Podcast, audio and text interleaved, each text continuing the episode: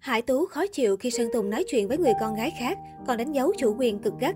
Những ngày qua, ồn ào về chuyện tình cảm của Sơn Tùng đã nhận về rất nhiều sự quan tâm và bàn luận từ công chúng.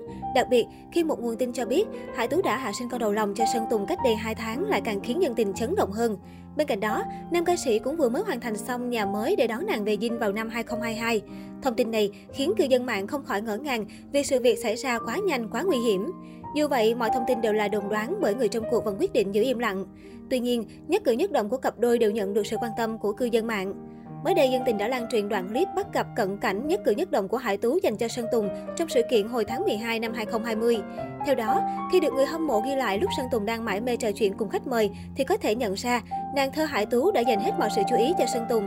Mặc dù đôi khi nữ diễn viên cũng có đánh lạc hướng bằng cách nhìn ngó xung quanh, nhưng ngay sau đó vẫn chăm chăm về phía của Sơn Tùng. Đáng nói, lúc nam ca sĩ đang mải mê nói chuyện xã giao với khách mời thì Hải Tú vẫn không rời mắt, thậm chí còn chăm chú hơn. Điều lạ là gương mặt cũng như ánh mắt của Hải Tú dành cho Sơn Tùng dường như không được tươi và vui vẻ cho lắm. Thậm chí người hâm mộ còn cho rằng nàng thơ đang khó chịu ra mặt khi nhìn thấy nam ca sĩ mải mê nói chuyện với mọi người xung quanh. Ngay sau đó, cư dân mạng đã nổ ra cuộc tranh cãi dữ dội bên dưới đoạn clip. Tuy nhiên, nhiều người cũng cho rằng biểu cảm của Hải Tú cũng khá bình thường, chứ không hề lườm hay tỏ thái độ không vui như một số ý kiến đồn đoán trước đó. Bên cạnh những tin đồn sinh con cho chủ tịch, màn trở lại này của cô cũng nhận được sự quan tâm khi lột xác khiến nhiều người khó nhận ra.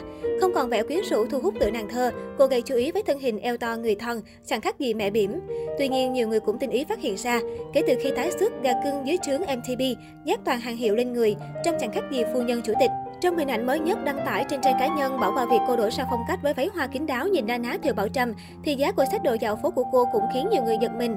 Khoảnh khắc đi chơi sương sương này của Hải Tú có tổng trị giá hơn hai trăm triệu đồng. Cụ thể, đắt đỏ nhất là mẫu khuyên tai Chanel Coco Rush Earring có giá hơn chín mươi bảy triệu đồng. Đáng nói, món đồ bị nhiều người nghi ngờ là đồ đôi với Sơn Tùng em tê pê vì anh có món phụ kiện y hệt.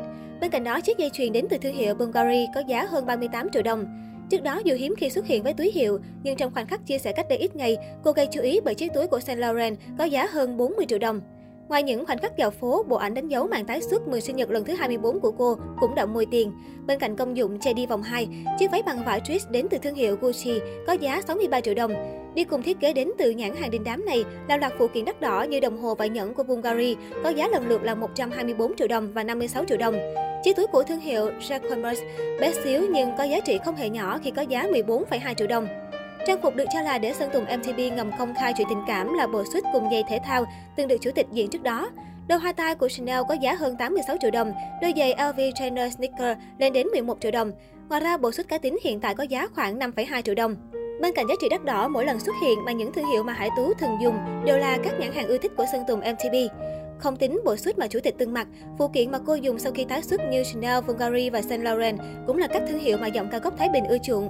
Theo đó, nếu như đôi hoa tai Chanel được coi là đồ đôi của cả hai, thì cách đây không lâu, nam ca sĩ cũng tậu một bộ trang sức đến từ thương hiệu Bulgari có giá trị bằng cả một căn nhà. Còn Saint Laurent là thương hiệu đình đám thường được Sơn Tùng em tê pê lựa chọn cho những sự kiện quan trọng. Thậm chí, lần đầu lộ diện sau drama trà xanh, nam ca sĩ cũng diện bộ vest trắng bảnh bao đến từ thương hiệu này. Còn về phía Hải Tú với nhan sắc được ví như nàng thơ nên mỗi khi xuất hiện chẳng mấy ai để ý đến trang phục cô mặc.